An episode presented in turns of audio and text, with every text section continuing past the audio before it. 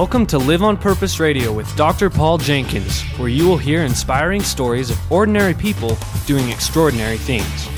Feed your mind with a regular dose of positive energy and show up for your life every day on purpose. Living on purpose means that you have a purpose and you do it intentionally. And now, here's your host, Dr. Paul. Hello, welcome back to Live on Purpose Radio. This is Dr. Paul, the shrink who expands your life with another episode of Live on Purpose Radio.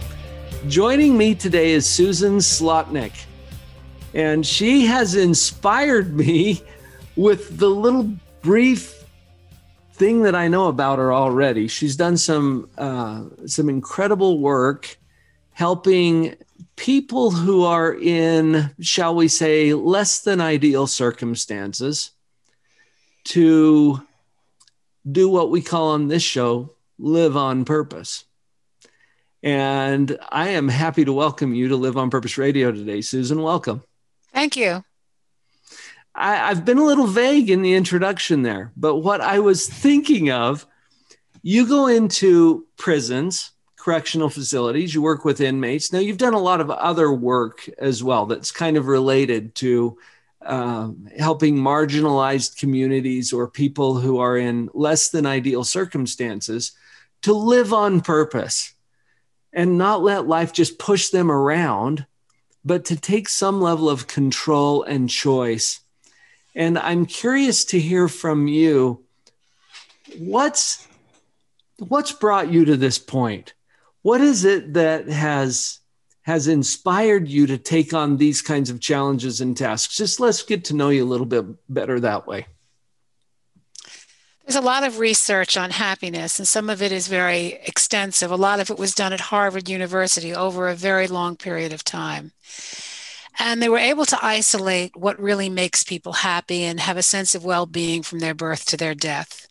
Mm-hmm. And two of the findings make it very clear why anybody, myself, you, or anybody else, wants to make the world a better place. Basically, gratitude Mm-hmm. People who have gratitude were found to have a tremendous amount of sense of happiness throughout their life. And people who follow the golden rule and try and do things for other people. So, starting from a very young age, as early as I can remember, I always wanted to help Black people.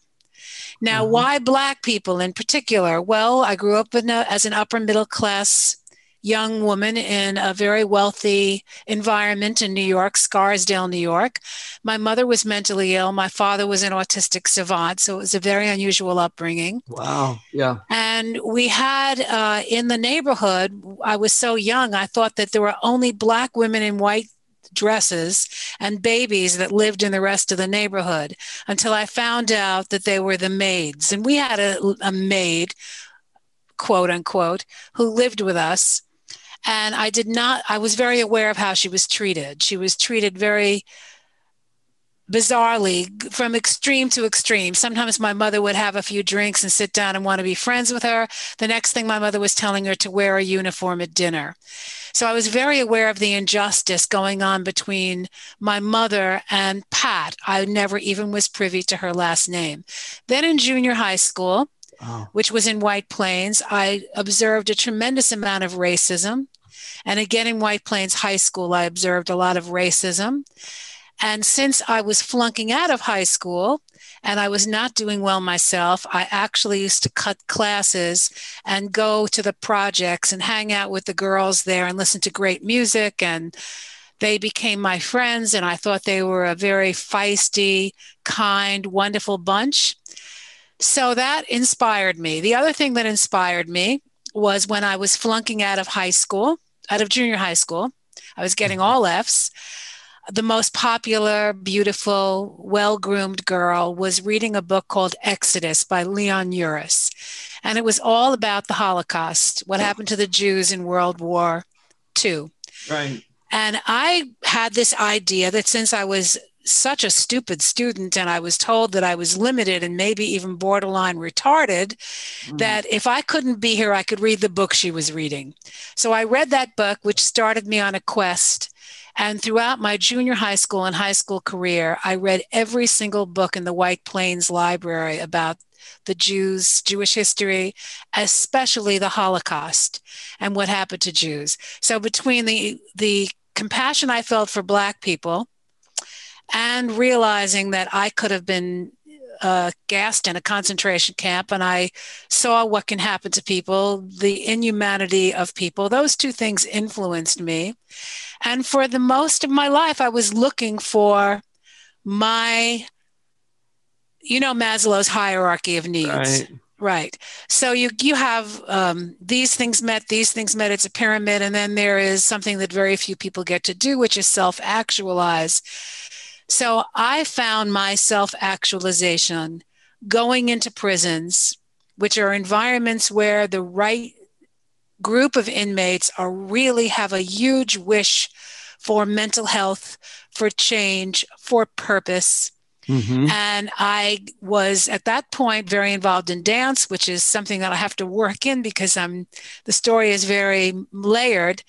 Yeah. And I wanted to teach dance, modern dance, to men in prison who are primarily in New York State, Black men, Hispanic men, and immigrants. And every now and then they throw in a, a white person. It's rare, actually. so, dance, social justice, helping Black people, plus the influence of my own religion, my own history as a Jewish woman, it all came together. And I had the best work and the most satisfying experience of my life in terms of my own self actualization working with inmates in New York State. How's that for an wow. answer? That is a great answer. and I'm only touching the surface of it too, because yeah the dance thing is un, from a standpoint of you're you're you're um, a psychologist, mm-hmm. but dancing to beautiful music and lyrical smooth movement not necessarily hip hop but very smooth movement that utilizes your whole body actually changes your brain chemistry and does the exact mm-hmm. same thing prozac does for your brain so I also knew that if I could get the men dancing in a very depressing situation, that mm-hmm. they could experience um, the feel good chemicals in their brain. Also, I wasn't just teaching dance. I was teaching first a philosophy based on the work of Gurdjieff. Have you ever heard of Gurdjieff? That's not familiar to me. Gurdjieff was a Russian mystic around the turn of the century who took Sufism, Christianity, esoteric Christianity, took all the traditions, put them together, and developed a method for self evolution based on being present, which they now call mindfulness. Mindfulness, right. Based on paying attention. So the first thing I did in the prison was run a Gurdjieff group. And then the practice of the philosophy, the esoteric philosophy, was actually the dancing. Mm. So the dancing was rooted in a in a deep philosophical spiritual tradition.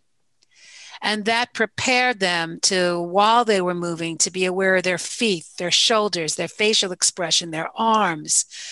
So they would have this powerful moment of flow where they were present, they were moving, and also um, there's so much I could say about this. Gurdjieff had this this feeling that well-being comes from your three centers. You have a physical center, a movement center, you have an intellectual center, and you have an emotional center. And if you are in an activity where all three of those centers are functioning equally, plus you're present, that is a life transforming experience. So for the 12 years I was in the adult prisons, not all of it teaching dance, um, but most of it teaching dance. And the five years I was in the juvenile facility, the men had hundreds of experiences of flow, which prepared them for something very different than even people on the outside who are rarely present, have never danced, and don't know what it is to have those three centers. The woman you mentioned, who's mm. a who's a six degree you mentioned you have a friend who's a six degree black belt and who's older. Yes. All movement and karate is very beautiful with the katas and the movement that creates the right. same thing. You have to be using your mind, There is an emotion connected with the type of movement you're doing, and then you're actually physically accomplishing the movement. So, the, this experience of balance centers, plus being present, plus a great wish. In the Gurdjieff work, it's called wish, a great wish for self evolution. You bring all those things together. Yeah. And that's how little Susie Meltzer, who flunked out of high school, that was my maiden name, managed to find what I came into the world to do, or if I'm going to be pretentious enough to say in French, my métier. it's it's hard to imagine anyone thinking as a child, I want to go teach dance to inmates. It's it's almost like our calling, our our purpose finds us. Well, I didn't have that exact specific thought. Right. The, the, you know, I didn't say when I grow up I want to teach modern dance in prison because I had gone to the best dance school in the world, the Ballet Russe de Monte Carlo, had a very famous teacher, Madame Youskevitch, Igor Youskevitch's wife, who was a famous Russian ballet teacher. And I was such a mess psychologically between my crazy mother and my autistic father uh-huh. that I couldn't do the work in, that was required in the ballet school. Every time the teacher turned around, I would lean on the bar and I'd stop working. So, and then at 11, I became totally boy crazy. All this is in my book. Mm-hmm. So I kind of got thrown out of the ballet school too. But still, in all, one of the extraordinary experiences I had, which I seem to fa- talk about a lot on on various platforms, is that I was date raped at 18, which was oh. a terrible experience. But at, when I came home, I put on music and I danced all night because I was so sad because I lost my virginity that way. And in the morning, after dancing all night, I didn't feel like a victim. I felt like I'd been healed. I was ready to move on with my life. And then 30 years later, I find out that that experience actually scientifically changed my brain chemistry and turned a horrendous experience into something that I found I could cope with quite easily. So from that moment, I knew that dance could heal shame, that dance could heal unhappiness, that dance could almost return lost innocence. So that was an, a pivotal experience that I brought with me many years later into the prison, where most men in prison, by the way, very important to know, we only see them as perpetrators but most of them are also victims. Right. That's right. And we don't think about the fact that they're also victims as much as we think about the fact that they're perpetrators. Whatever crimes. Many of the men in my programs, when they would, when we would have the, the philosophy part of the class, they would, I never asked them about their crimes, but they would offer sometimes information and many of them had been sexually abused mm-hmm. as children. Many, so they needed healing. Yes. As much as the world, no matter what your political point of view is uh, in terms of punishment and rehabilitation, aside from punishment, which some people really think is necessary and is necessary for some, they also need healing and they also need love and they also need avenues for development. Because if you take away programming, all programming from prison, we're basically just putting animals in cages, treating them exactly like animals in cages. So the programming, school, uh, anti violence programming, arts programming it's absolutely essential because most people also don't realize that over 98% of prisoners are getting out. They are going to get out eventually and go back to society. We don't realize that. Most people don't realize that. So we are responsible as a society, as a culture, for who they're going to be when they get out.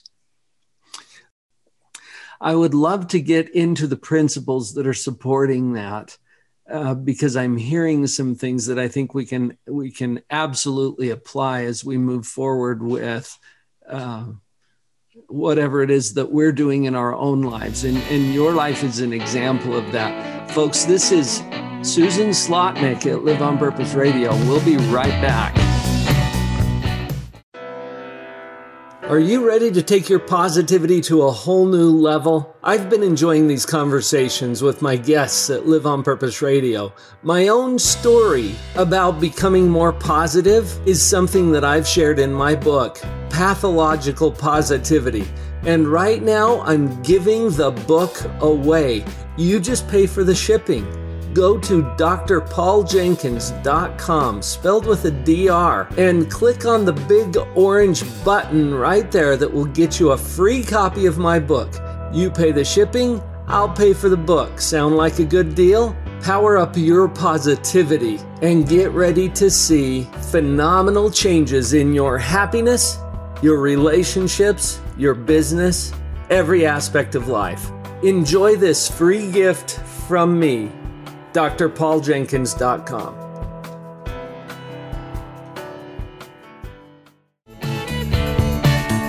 And we're back. Susan Slotnick at Live on Purpose Radio today, sharing some of her experience. Susan, I was really struck with a couple of elements as you were sharing your story. You've gone into prisons. You had this experience as a young girl being raised by close to ideal parents um, and the different cir- circumstances you found yourself in where you've been exposed to diversity and and people who are different from you in important ways.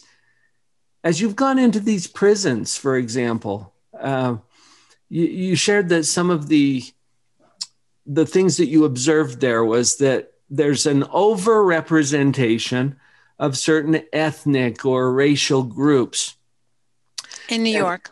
In in New York, and that may be more generally true than we want to admit. I'm sure it is. I know that that's triggered a lot of feelings within you about social justice and the, the prison systems and, and reforms that are needed. You you started talking about you know the difference between a kind of a, a, a punitive let's put people in a cage for a little while, but then what? Turn them loose into society again. And as you were sharing all of this, it struck me that the people who populate our prisons are, in fact, people and that we share common experiences. What is it in your experience that you've found to be common that, that you see, regardless of where you come from or, or what you've experienced, we, we have some common experiences that tie us together as a human family? What have you noticed? Well, first, I want to say that I've worked with prisoners. I've worked with very privileged young people in a professional dance company on the outside. I worked with the Catholic Church for a while. I, they took me to the Caribbean on a peace and justice mission. Plus, I did, I worked with women surviving breast cancer. I've worked with uh, AIDS survivors who are mostly down, um, considered to be uh, marginalized or underclassed people. So I've worked with a great diversity of people. And mm-hmm. here's what's common to everyone I've ever worked with human pain and suffering. Yeah. And it, you could be the most privileged person in the world. You could be the president of the United States, and you have still had an experience of human suffering and disappointment. You could be Oprah Winfrey. You could be Mahatma Gandhi. That's something that everyone experiences through a lifetime uncertainty, disappointment. We will all experience the death of a loved one. So, human pain, we'll all get a diagnosis at some point that we have to have a test for, and we have to wait it out to find out what the result is. I would also say that common to all people. I hope, I haven't seen this in everybody, but I do believe it's there. I've seen pain in everybody that I've worked with. Right. Is I think most people have a desire to have their life have meaning. Mm-hmm. And unfortunately, the scope of the way people approach that can be either wonderful. My life has meaning because I'm trying to make the world a better place, or my life will have meaning if I murder some, this person who I don't like. This is going to give my life meaning. So, this mm. vastness in the way that people will answer for their own individual self what is meaningful in my life. And that's when religion, philosophy, education, the influence of good people can come in and help humans who all want a meaningful life how to direct that in a positive way how to search for meaning that's positive. I happen to be probably on some levels an anti-capitalist. I don't think that most people who are wealthy are necessarily doing what they could be doing with their wealth or even their wealth is making them mm. happy or any or themselves. So i think that getting back to the question of happiness, I think when you have good values and you've been taught good values, that money doesn't bring happiness, that fame doesn't bring happiness, that looking good on paper, having yeah. a resume that looks good doesn't bring happiness. I mean, I think people search for meaning sometimes in the wrong places. And one of my missions in hmm. all the teaching I've done to all these groups, including very privileged white kids, is you want meaning, where are you going to look for it? Do you have any idea where it is? Do you know what books to read, what movies to see, what friends to make? In your search for meaning, do you know how to seek out things that will give you the cousin to meaning, which is happiness and well being and a sense of purpose? Mm. So that I'd say those two things: the, the desire for a meaningful life and the fact that pain is inevitable are the two things that I would say are true for everyone I've ever met, including myself. Yes. And myself. I mean that that does really ring true and in my experience as a psychologist I've I've seen the same thing. Um, how we how we deal with that pain, uh, how we address our search for meaning um, I think that's what shapes our life and brings about the results. Um, you've taken on some tasks there, you know, as you've worked with these these prisoners and inmates over time, as well as you, you mentioned, you know, the the privileged kids uh, from the upper income families um, who are also in pain, by the way.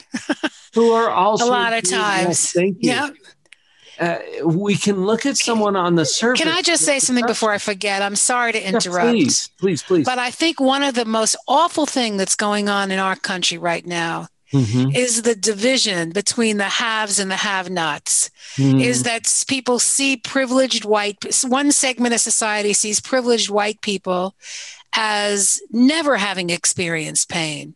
And the other half sees underprivileged people as not worthy of what they have. So the division is very great and rarely and getting greater. And it's being mm. caused by both extremes, in my opinion. It, yeah do you, do you understand what I mean? And that makes me very sad. So I'm sorry to interrupt, but I, at my age, if I don't sometimes interrupt, I forget what I was going to say. and then I have to say, are you so sure what you had to say was that important that you had to interrupt? And that's another question to grapple with. Well, the division perpetuates the mm-hmm. problems that we have in our society. Absolutely. As, as we see each other and focus on those differences and even inmates and prisoners. I've I shared with you before we went on the mic today, Susan, that I've done a little bit of work in the prisons as well. Not nearly as much as you have, but occasionally I'll be invited to go give a keynote for a group of inmates or to do a little training or uh, to share some time with them on the inside. And um, when I when I go into this room of inmates and I realize that many of them are younger than my own sons. Uh, this isn't an adult facility. They're yep. younger than my, and some of them are older than my father. Yep. And they all experience pain and they all have a story and they all seek for some kind of meaning to their life. And when I see them as my, my fellow human beings and not as inmates per se, Mhm. then I can show up a little differently for them.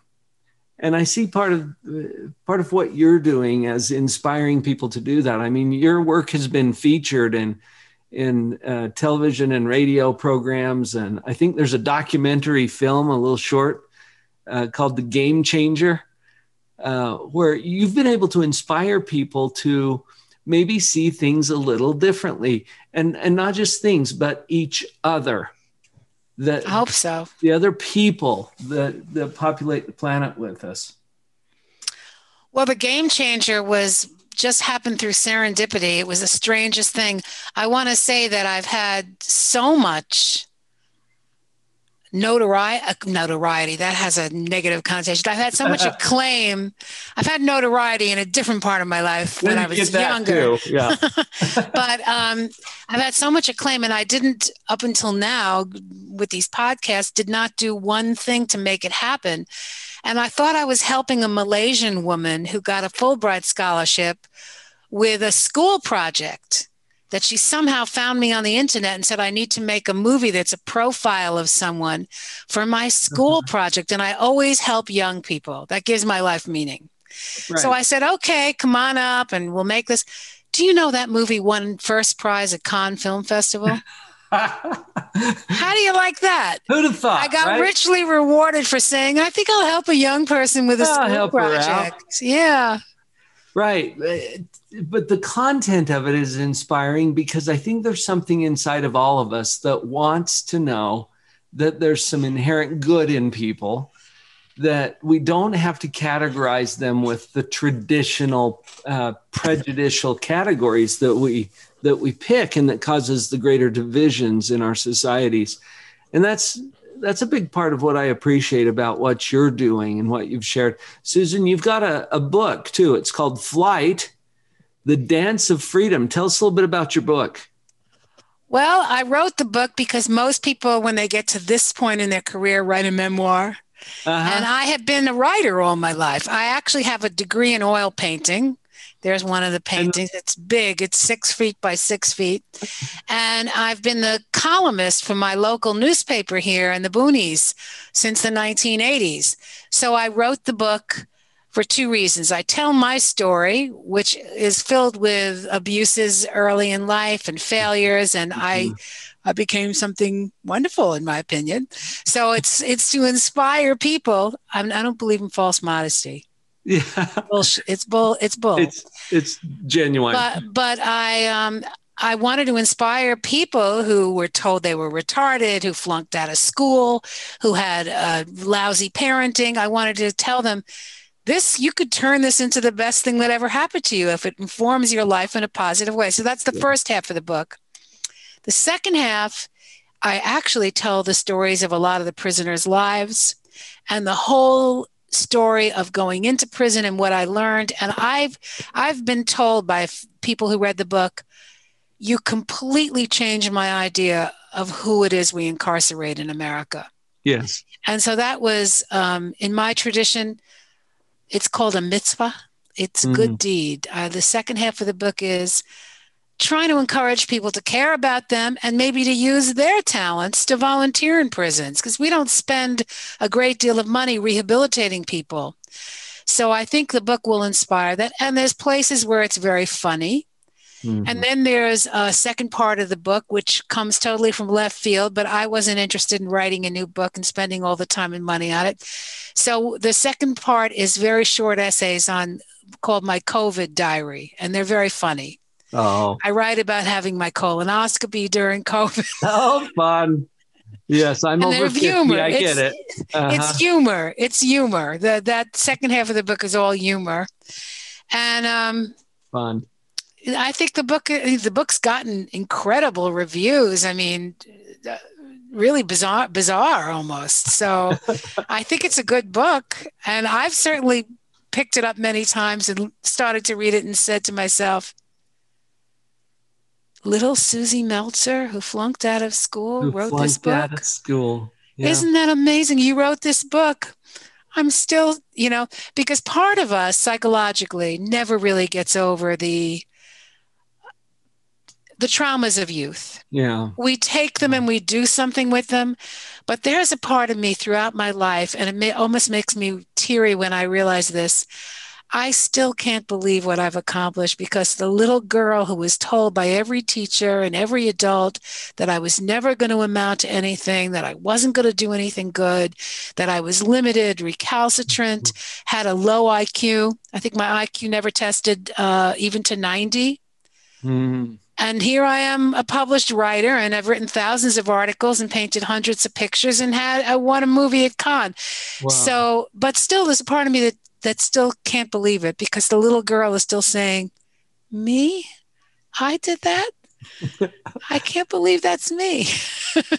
Susan, thank you for sharing that. Your life, your story is so inspiring.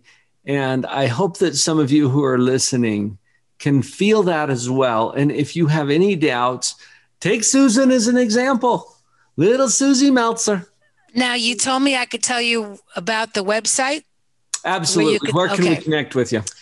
Okay, so I have a website called susanslotnick.com and it has paintings on it and articles on it and publicity. It also has the game changer, which is a, ah. which you can see and you can see the men dancing. And the best thing on the website is that if you go to the place where it says prison program, you can see the men dancing based on mindfulness after my, me training them for eight years many of them were in the whole time doing alvin ailey's revelations a remake of alvin ailey's revelations inside the prison. Wow. and you can see that there's three videos on there. One of them is very grainy but there's a video on there called finally free. They're still inside but they're dancing so they called it finally free that show. That was the name of that show. It was a full-length concert we did for the general population in the prison and part of it is on the website and Uh, then the book can be you can buy the book from the website too everything's on the website Okay. Awesome. So that's Susan Slotnick, spelled S L O T N I C K. yes not snotlick like they used to call me in junior high school Oh, yeah. Okay. slotnick So susanslotnick.com. That's where we can connect to the documentary, the books there, uh, more information about Yeah, the how whole- get involved, the whole thing. the whole website if i look at the website i get the same response that's my website me. how did that happen nobody would ever have thought that it believed in me but me Susan, thank you so much for joining us here at Live on Purpose Radio today. It's and thank you and this is your purpose i take it so it's a good one Yeah. Well, and and it's fun to collaborate with people like you who are also living on purpose. Folks, as you've listened to this and as you've felt inspired, please take action on that. It's time for all of us now to go live on purpose.